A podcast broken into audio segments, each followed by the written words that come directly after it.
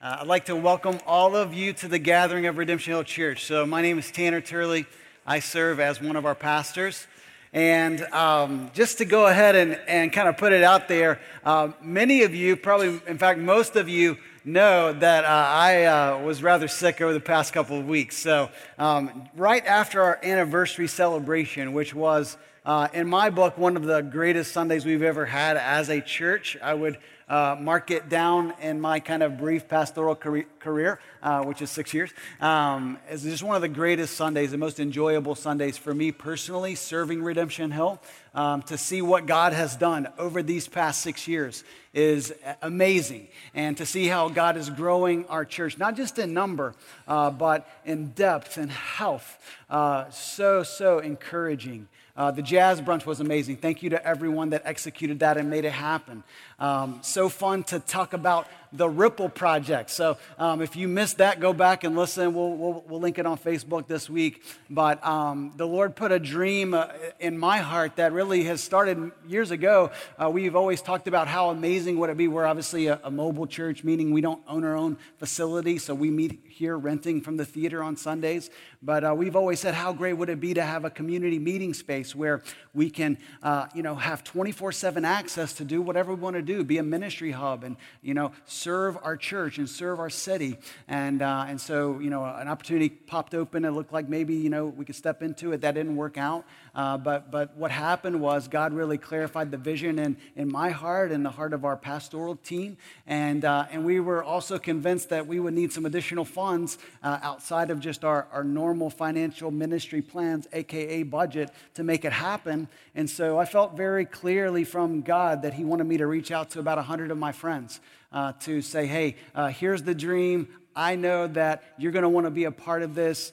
I don't care if you sacrifice a cup of coffee, if you pay for a week's rent. Um, I'm believing that God's going to put up some, some big number here. And uh, over uh, less than 30 days, um, God provided over $32,000 um, for uh, this, this future opportunity. So now we get to pray for it. We get to seek God for it. We get to see more financial provision roll in, and it's just going to be amazing. So that, that Sunday was so, so encouraging, I think, not only for me, but hopefully everyone that was here.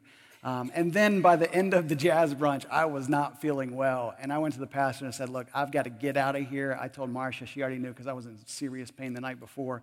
God's grace that I was even here that morning. And, uh, and then, sure enough, we went to the ER, Winchester Hospital. I was there for five days, appendicitis.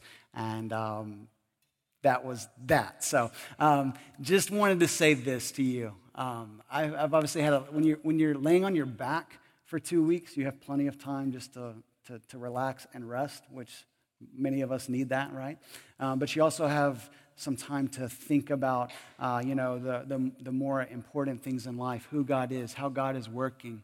And I can't tell you uh, how many times I was overwhelmed, uh, truly to the point of tears because of how God was loving me through people who were loving me.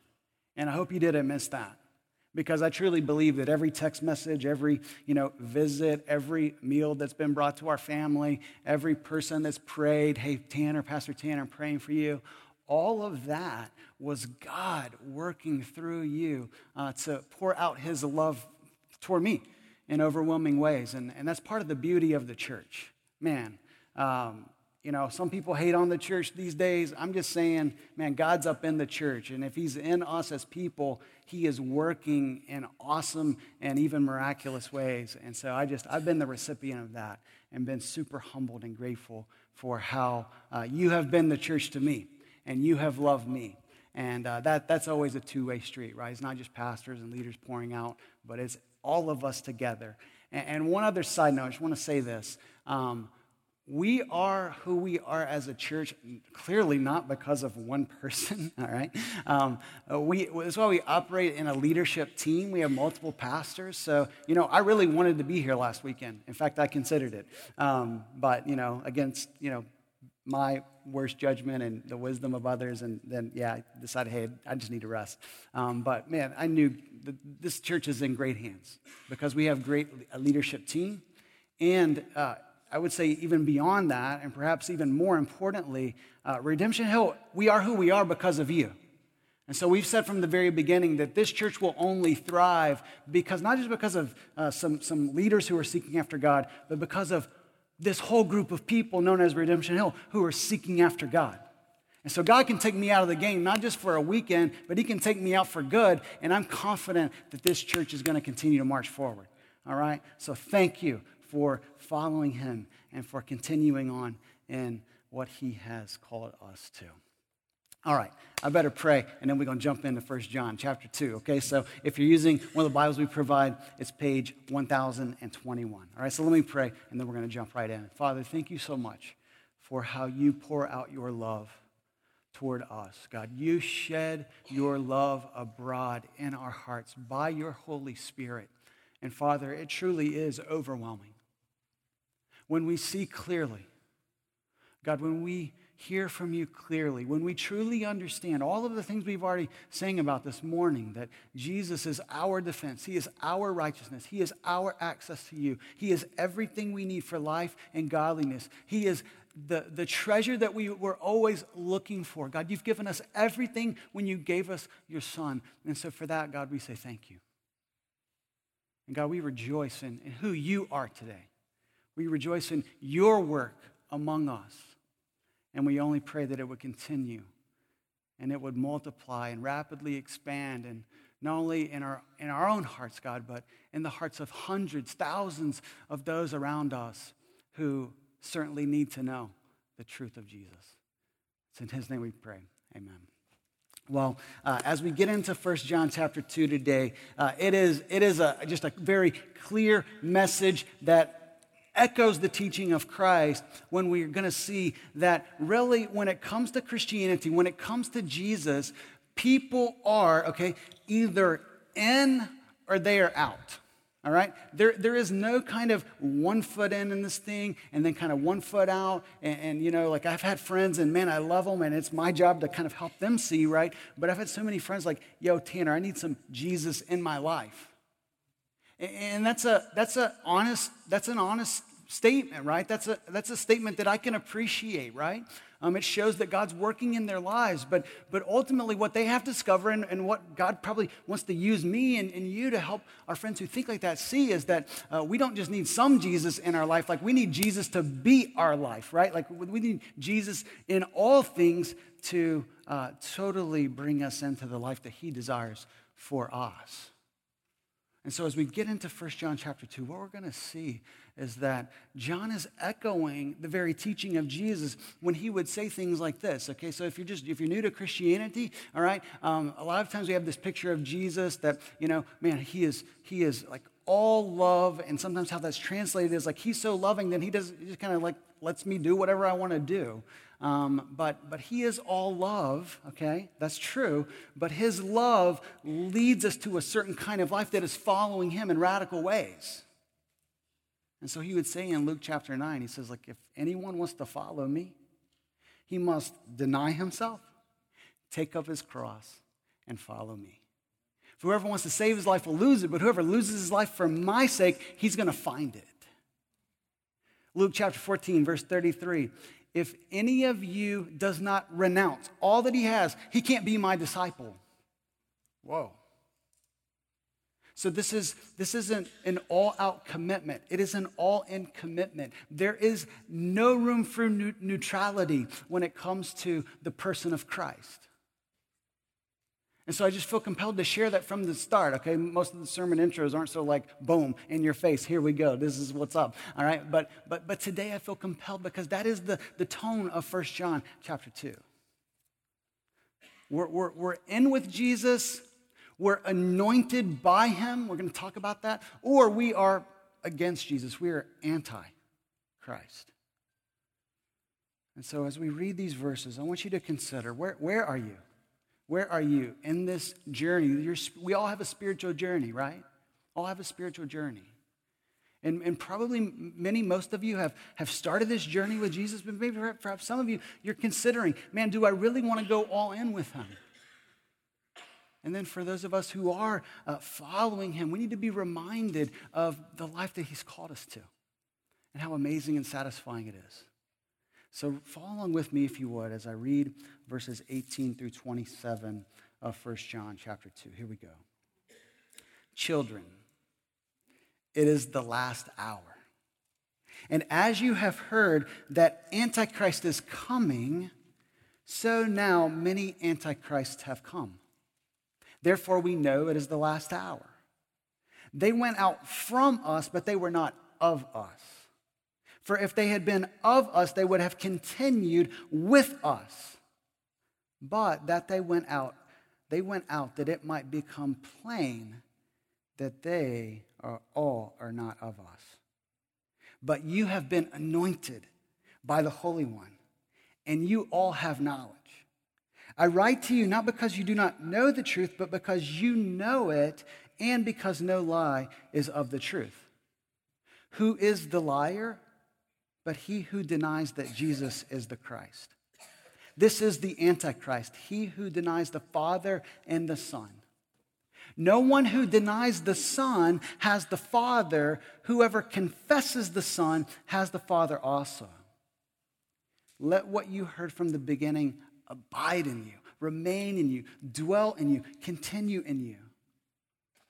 If what you heard from the beginning abides in you, then you too will abide in the Son and in the Father. And this is the promise that He made to us eternal life. I write these things to you about those who are trying to deceive you, but the anointing that you receive from Him abides in you, and you have no need that anyone should teach you. But as His anointing teaches you about everything and is true and is no lie, just as, as it has taught you, abide in him. So, two very simple, I hope, clear thoughts for us to consider this morning. One has to do with the reality of false teachers who are teaching things that oppose or deny Jesus, but then the reality of those who are locked in with Jesus and following him, he is giving confidence to those who are hearing this letter read, saying, hey, you need to continue in what you've heard because you are on the right track. And so, the first encouragement for this is for us this morning is simply to watch out for false teaching that opposes Christ. Watch out for false teaching that opposes Christ. Okay, this is not just a first century problem, though we're going to talk about the first century, okay, but it is a November 4th. Today is November 4th, right? I've kind of been off the grid a bit. Um, thank you. All right, but uh, yeah, and November 4th, 2017, 5th.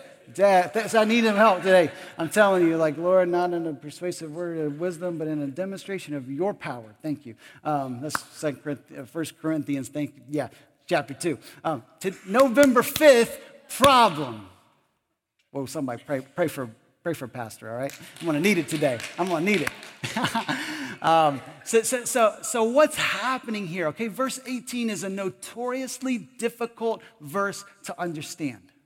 In fact, books and much commentary has been written on this topic of Antichrist without consensus. And so we see here two things, all right? Number one, John says that Antichrist is coming. And what it seems is that there is probably going to be a, a, figure that really raises himself up against Christ at the end of the age. None of us know when that is, by the way, because when John's saying the last hour, I believe with others that he's talking about this age between the first coming of Jesus and the return of Jesus. Okay, so this is all the last. Like John could say in the first century, it's the last hour, and I think we today in the 21st century can say, hey, we're in the last hour. But John is saying that there is going to be one that I think Paul is calling in Titus 2 the man of lawlessness. All right, Revelation is talking about the, the Antichrist coming, um, that is going to oppose Jesus in very stark ways. And there's going to be such a deception involved in that that people are going to think, hey, maybe this is, maybe this is the Christ, but he is. Uh, in reality, Antichrist. He is deceiving people from the true worship of Jesus.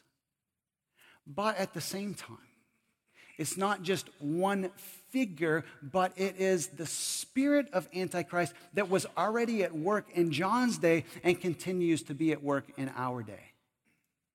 And so, as one uh, pastor put it, this is what he said the, the essence of the Antichrist spirit is to deny that Jesus was the Christ or to deny that the Christ was fully incarnate in Jesus. The spirit of Antichrist does whatever it can to diminish Christ and substitute other views or other persons for the true incarnate Son of God. And so there are only, check this out, there are only four times that the word Antichrist is used in the New Testament, and they're all used by this one man named John, who was one of Jesus' earliest and most closest followers. He uses it twice here in chapter 2, and then he goes on in 1 John chapter 4, verse 3. We'll get there in a few weeks. And he says, Every spirit which does not confess Jesus is not of God. This is the spirit of Antichrist, of which you have heard is, was coming, and now it is in the world already. And so, at one level, listen, anyone who rejects Jesus, even if that's you today, just to be, just to be frank, just to shoot straight, okay? Um, that is the spirit of Antichrist. You have the spirit of Antichrist if you have not fully embraced Jesus, if you have denied him in any way. That's the spirit of Antichrist. And then in 2 John, verse 7, only one chapter in 2 John, he says, For many deceivers have gone out into the world, men who will not acknowledge the coming of Jesus Christ in the flesh. Such a one is the deceiver and the Antichrist. So, so what Paul is, I mean, sorry, what John is doing here is he's trying to help these followers of Jesus understand that there are going to be false teachers, and this is what surprises us, I think, not coming from outside of the walls of the church, but actually rising up from within the life of the church that are saying things about Jesus that is not true.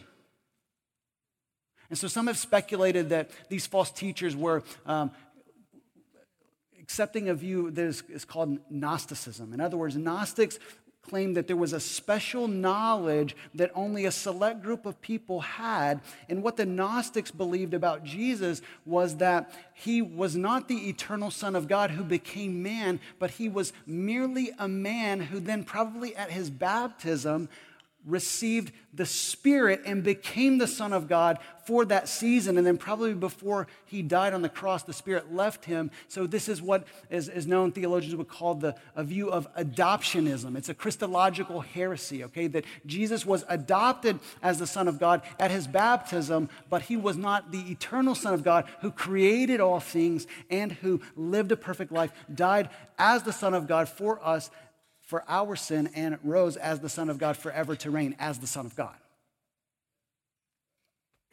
So, this was the false teaching that was happening there, and John calls them liars. And again, this was not just, you know, happening in 70, 80 AD. This happens today. There are many false religions and cults and, and even Christian churches that slip into false doctrine, false teaching. And so let me just give you a bit of a, a rundown of some of the more familiar that we need to understand what people believe. Even sometimes, listen, let's be charitable, right? Let's be loving. Sometimes, all right, this can happen in Redemption Hill. Sometimes people are in a what we would call a cult and they don't even know it. They don't even know that what they believe is different than what we believe, right? It's very deceptive, it's very tricky. But, but here are a few. I mean, one that hits home here in Boston uh, Christian Science. It's a movement that says Jesus was a man who was in tune with the divine consciousness, but not the Christ. Jesus was not the Christ. What about Islam? They say that Jesus is a created being, okay, not the creator, not, not God, just a mere prophet. Then you have Jehovah Witnesses who would say that uh, Jesus, like Islam, that Jesus was created, not the creator, he was created, and they go on to say that he was the archangel Michael incarnate.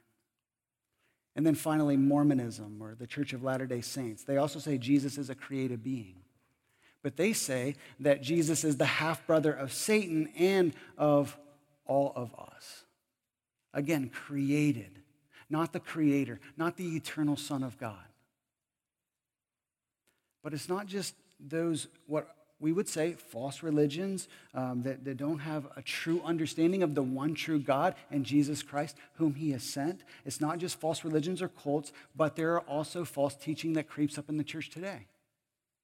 And I think, I mean, just, you know, there, there, there are certainly uh, more than one form of false teaching, but to share one that can be very uh, easily accepted and materialistic America, okay, and often what we'll see on TV from kind of, you know, televangelists are what is known as the health and wealth gospel, which is no gospel at all. You see, what the health and wealth gospel would say is that Jesus um, wants everyone to be healthy and wealthy in such a way that if someone is uh, ever sick, then it must be a result of their lack of faith because if they had enough faith, then they wouldn't get sick. Or a, a variation of that would be like, hey, if you just give a little bit of money, if you just kind of sow your seed and give money to this ministry on TV or this church, then what's going to happen is, man, God is going to see that and He's going to bless you tenfold. You give a thousand, He's going to put ten thousand in your pocket. You give, you give ten thousand, He's going to put a hundred thousand. He's going to put a million in your pocket because God wants us all to be wealthy. This is no gospel at all. It doesn't square with Christ. It doesn't square with Christianity. You see, Jesus happened to be a man who often had no place to lay his head. He was born of humble circumstance. With he was born in a manger, like in a, in a, in a, in a cattle trough. so much for the health and wealth gospel. I mean, Jesus was not a wealthy man, he was a humble man who showed us how to become rich through his poverty. Thank you, Jesus. Amazing. And the same is true about suffering and, and, and health. Um, what do we do with the cross? Like, if, if, if the Son of God suffered, bled, and died the most despicable and shameful death, like, what do we do with the claims like, oh, just did Jesus not have enough faith? Did the Apostle Paul not have enough faith when he's pleading with God, hey, remove this thorn in my side? Pleaded with God three times? Or what, is, what does God say? My grace is sufficient for you. Not, hey, you have faith, I'm going to heal you every time. And listen, I'm not saying that God doesn't want to heal us. Thank, thank God I'm healed through, through prayer, through medicine. I am, I am much more healthy than I was two weeks ago. Okay, um, but but but, and I'm not saying, man, we, we often pray, man, God bless bless the people of Redemption Hill. Help them to flourish in their job as they serve others and as they serve you. And man, we pray that you get promotions and raises. And you know, if anyone's going to have a lot of money, why not it be followers of Jesus that are hopefully going to actually do something positive with it and be generous? All right, but this kind of health and wealth gospel, it's a, it's a false teaching. So we need to be on guard. We need to listen with careful ears. Another, just real quick, another kind of variation of this is what is known as legalism. Some of more kind of uh, fundamental churches that um, would, would say, listen, like Jesus accepts you, but you need to do X, Y, and Z to truly be accepted by God. And if you're not doing all of these things, and if you're not kind of keeping all of these extra rules and regulations, then you know what, man, you, you probably are not in step with God like you need to be. And so, anything, listen, anything that adds to what Christ has done or detracts, subtracts from what Christ has done is false teaching. It is not the gospel. And so, just as the, the church in the first century needed to be on guard, so we need to be on guard today. And let me just look back at verse 19 here.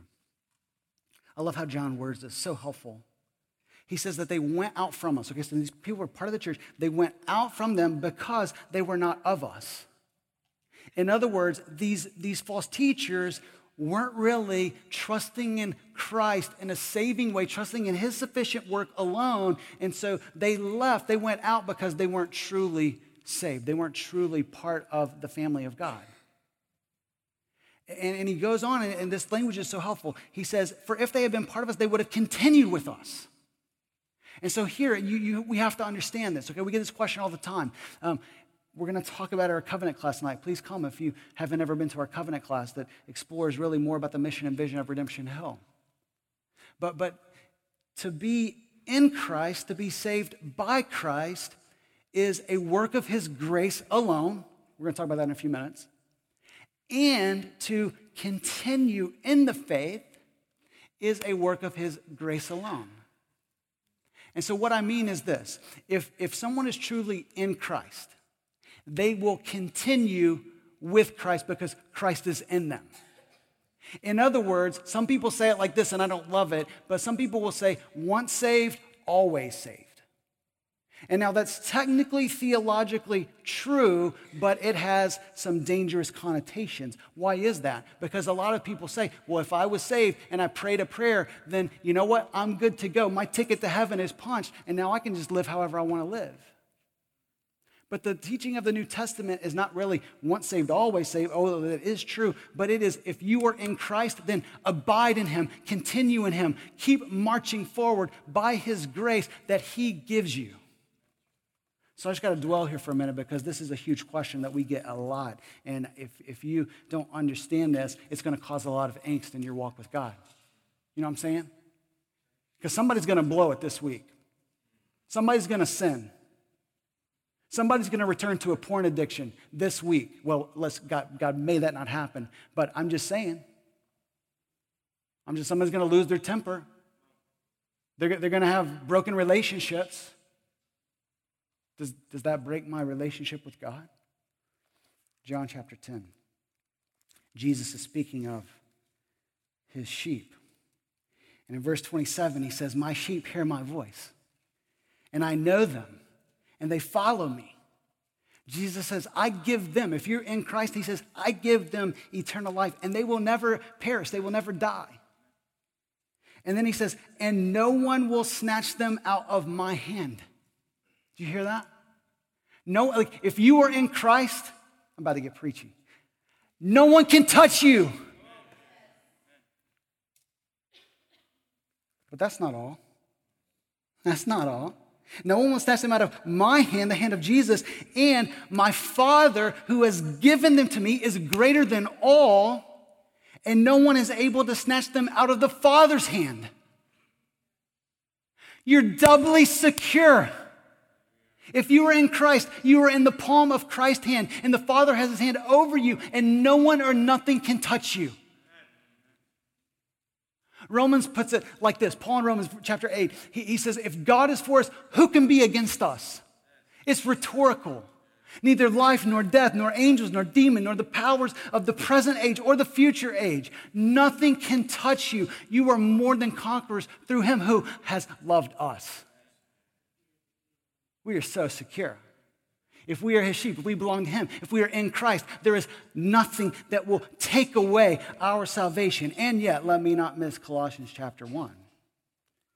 Because here we have Paul talking about, Paul was one of the earliest you know, followers, leaders in the church. And, and so in in verse 21, he's talking about these, these like gospel realities, how amazing the work of God is, that Jesus has saved us. And, and but, but listen, he says, You were once alienated and hostile in mind, doing evil deeds. That, that was our disposition and attitude toward God. But he is now reconciled in his body, he's reconciled you by his death. And why has he done that? He's done it in order to present you holy and blameless and above reproach before him. But look at verse 23 if indeed you continue in the faith. Do you hear that?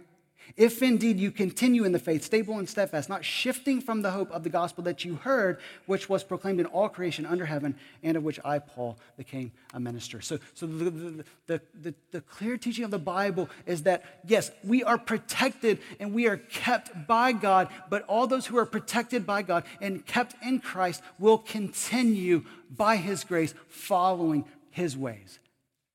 When we blow it, we see it and we are sorry for it and we say, God, forgive us. Help me to move forward in a way that honors you more. That's the Christian life.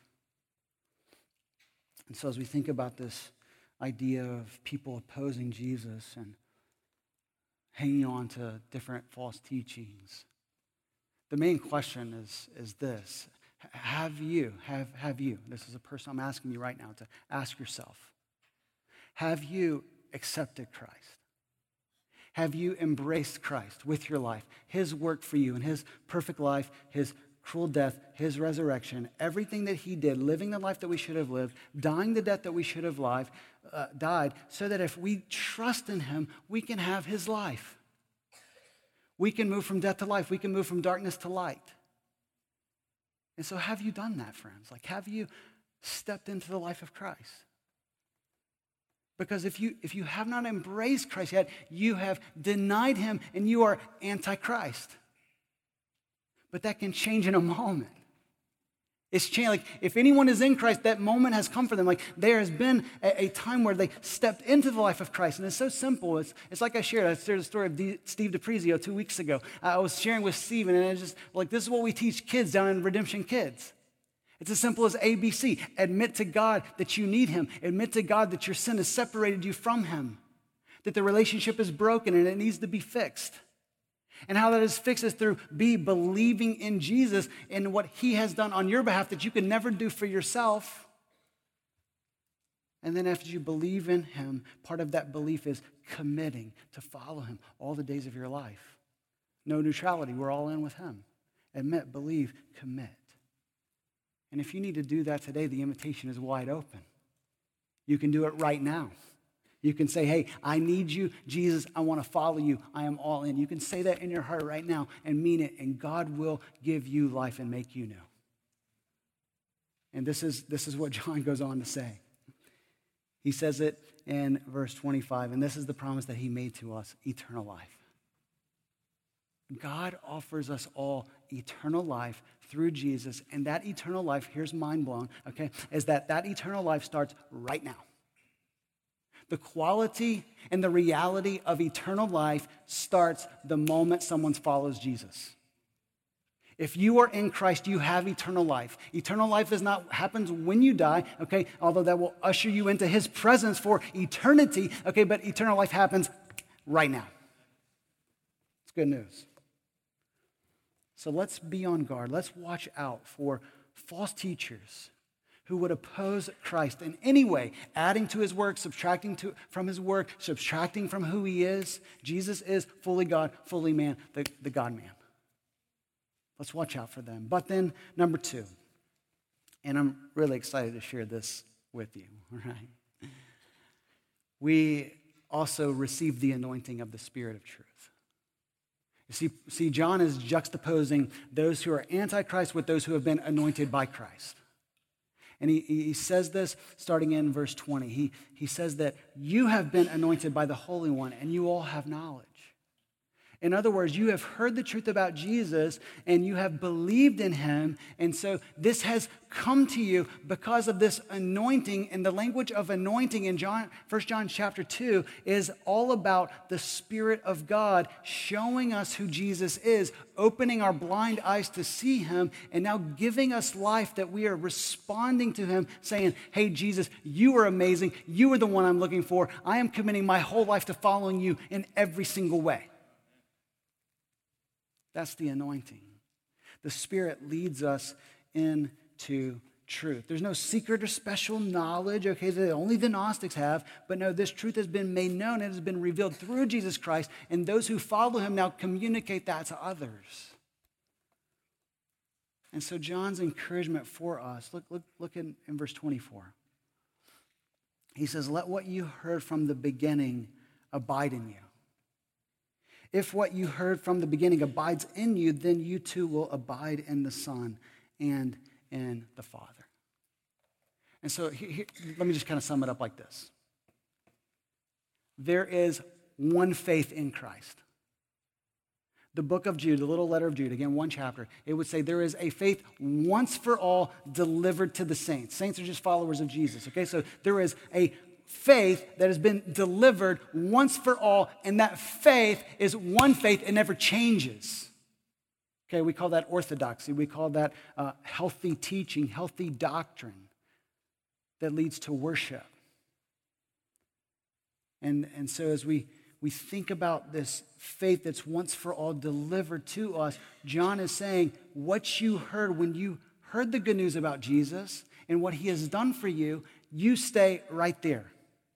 You abide in that teaching. You don't move away from that teaching. You just go deeper into that very teaching because that teaching has given you life and that teaching is going to continue to give you life.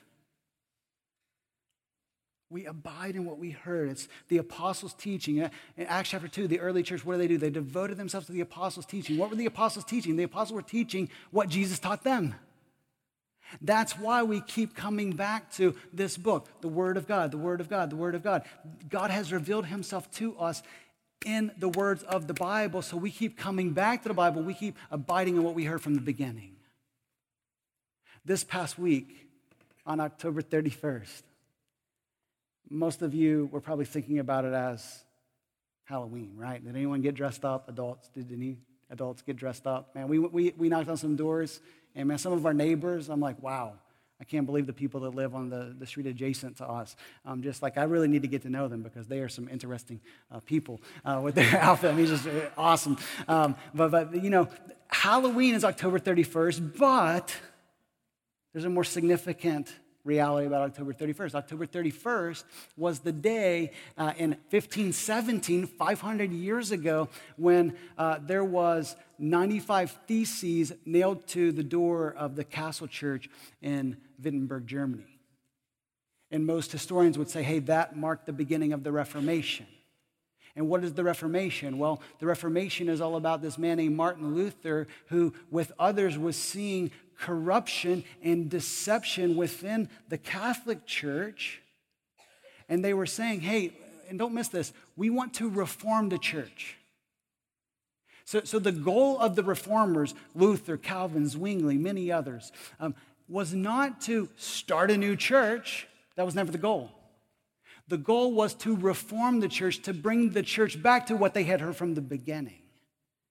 So it's kind of a shame that Protestants are called Protestants and not reformers because, yes, there was protest in the, the, the, the, charge for Reformation, but what they were doing was hoping just to return the church to its purest form according to the scriptures. And so Luther and the reformers were known for what, uh, what, what came to be known as the five solas of the Reformation. Okay, they are sola scriptura, Scripture alone is the sole authority. Okay, so, so Scripture alone. If, if any man, including the Pope, if any church tradition, even one of our own at Redemption Hill, okay, if, if even our res- reason uh, contradicts Scripture, then we always side with Scripture. We talked about this just a few weeks ago in terms of sources of authority. But it's not just Scripture alone, but it's sola fide that we experience salvation by faith alone. And we experience that salvation by faith alone, by God's grace alone, through Christ alone, to the glory of God alone.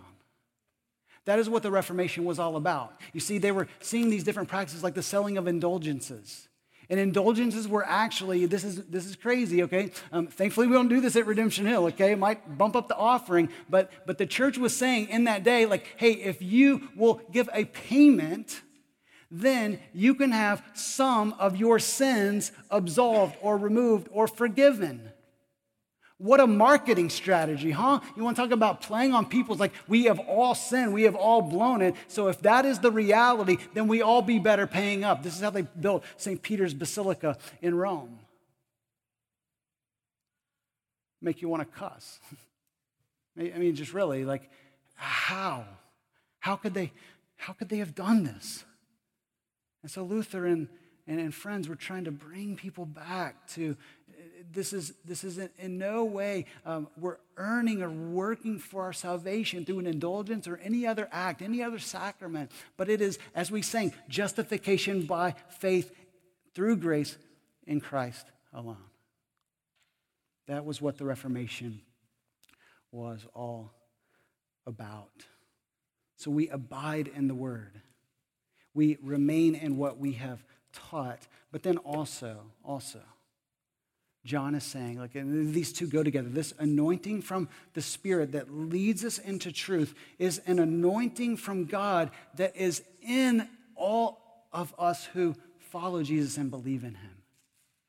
And so look, look, look back at verse 27 again. He says, But the anointing that you receive from him abides in you, and you have no need that anyone should teach you. And that's not like John's letter would be self contradictory if he's saying none of us need to be taught okay? We all need to be taught what the apostles were teaching, right? I mean, so, so this very letter is, is teaching. What he's talking about is you don't need to be taught these basic realities of who Jesus is as the Son of God who died for your sin. That's contrary to the false teachers. But then he goes on, and but as his anointing teaches you about everything, and it is true, is no lie, just as it has taught you, abide in him. And so I just want to take, before we wrap up, I want to take a few moments to help us understand what it looks like, what it means to be anointed by the Spirit of God.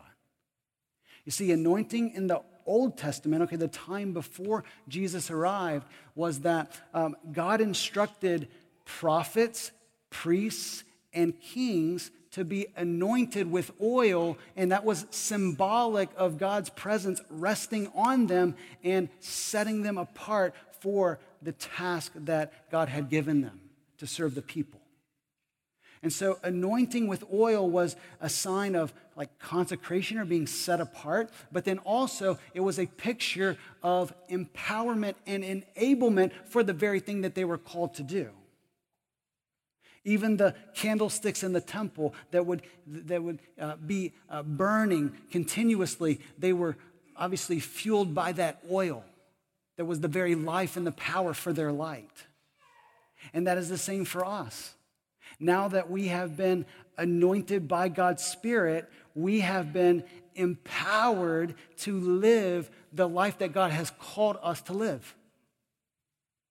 And so, everything that happens in our life, please don't miss this, okay? And sometimes, again, it's not just false teaching, but it's a lack of holistic teaching that can get churches in trouble or make them less than what they should be, okay? Sometimes Protestant churches don't do a good job teaching on the Holy Spirit. We don't want to be one of those churches, all right? So, so the Holy Spirit is everything to us. Let me say as clear as I can. We are who we are because of God, the Holy Spirit, doing his work in our lives. We are who we are. And so check this out we would not step into the life of Christ if God didn't send his spirit to give us life. We would not continue in the life of Christ if God didn't put his spirit to dwell in us to live for him every single day. We wouldn't bear, bear any fruit for God, any, anything that resembles God, if God, the Spirit, wasn't causing us to show forth, shine forth the light of Christ by loving people, being kind, being patient, serving others, putting them before ourselves, practicing wisdom. And we wouldn't make it home apart from the Spirit helping us to continue on. And so let me just give you a rundown. This is not exhaustive, but just a, a list of 10 things that the Spirit enables us and empowers us to do. The Spirit enables us to discern truth, what we're talking about today. The Spirit enables us to testify to the truth. We'll see that at the end of 1 John. The Spirit enables us to pray. Like whether you realize it, like if you're calling out to God, it's because the, the Spirit of God in you is saying, cry out to God. He intercedes for us. He enables us to live a righteous life. He enables us to be strengthened with power in your inner being. We just sang that. Did we like did you hear those words you were singing? I may be weak, but your spirit's strong in me. Come on now. That's good stuff. The Holy Spirit is strong in us. The Holy Spirit enables us to be led by God. Then the Holy Spirit enables us to live in joy, for the kingdom of God is not a matter of eating and drinking, but of righteousness, peace, and joy in the Holy Spirit. Thank you. To live in hope. Romans 15, 13. May the God of hope fill you with all joy and peace as you trust in him, so that you may overflow with hope and the power of the Holy Spirit to receive spiritual gifts. Like if we are gifted in any way, and if you are in Christ, you are gifted. All of those gifts are at work in you because the Spirit of God is in you, and your hope, all right, let, let me just be straight up. I love being straight. Like, your only hope of building someone else up, like truly influencing them spiritually, to, to help them move forward, your only hope is the Holy Spirit at work in you and through you. Your only hope of bearing fruit for God, the Holy Spirit. We need the Holy Spirit at work in our lives. And so, as we wrap up, before I pray, I just want to r- remind us, okay? If you did not hear the sermon on September 3rd, I need you. I am asking you. If you even want to come back next Sunday, I would encourage you. Like, this is your first time. By the way, we're glad you're here. Um, if this is your first time, you want to know what Redemption Hill is about, I would say go listen to the sermon from September 3rd. If you have been a part of Redemption Hill and you have heard us talk about September 3rd sermon and you still haven't listened to it, I need you to go back. If you heard it on September 3rd and you haven't listened to it twice, it might be good to go listen to it again. And why is that? It's because we want to be a church that is seeking more of God, even as we offer more of ourselves to Him every single day. And so we looked at Jesus teaching his disciples to pray. And the Lord's Prayer is there, and then this story about asking and seeking and knocking. And then Jesus gives this uh, example, and he says, Look, um, if you who aren't perfect, he even says, if you who are evil, we have evil within us, we have sin. If you know how to give good gifts to your children, how much more will the Heavenly Father give, not just good gifts, the Holy Spirit to those who ask Him? And so may we be a church that is not antichrist in any way, but is so locked in with Christ and anointed by Christ, having his Holy Spirit in us, that we're just saying, God, would you please pour out your spirit in my life in such a way that I am growing, that I'm going deeper, that I'm loving you more and other people more. If you, let me, I better, this is, this is tough for me to wrap up right now, all right? If, if you think if you think the Christian life is boring, you have no clue. If it was tough for you to come this morning, I'm glad you made it. Thank you. I'm so glad you came. But, but, but there's something off. And listen, we've all been off. I've been off. But I'm just saying that, that God wants to do so much more in our lives than we can ever dream or imagine. And so could we just could we just be a church that follows Jesus like this is not a Sunday thing. This is an everyday thing. This is an every moment of everyday thing. Because the Spirit of God lives within us. He's changing us day by day. Like it, when that happens in each one of us, this church is no longer the same. And guess what? This city is no longer the same. Let's pray for that. Let's go after that as hard as we can for the glory of God. God, thank you. God, thank you for how you work. God, thank you for the anointing of your spirit. Lord, help us. Help us to seek you more and more.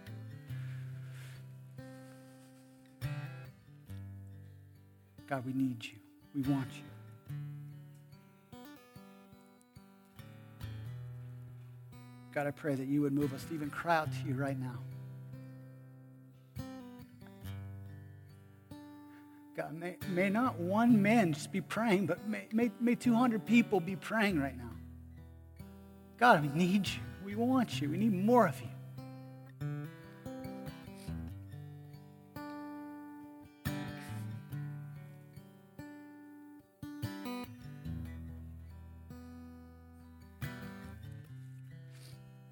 Christ's name.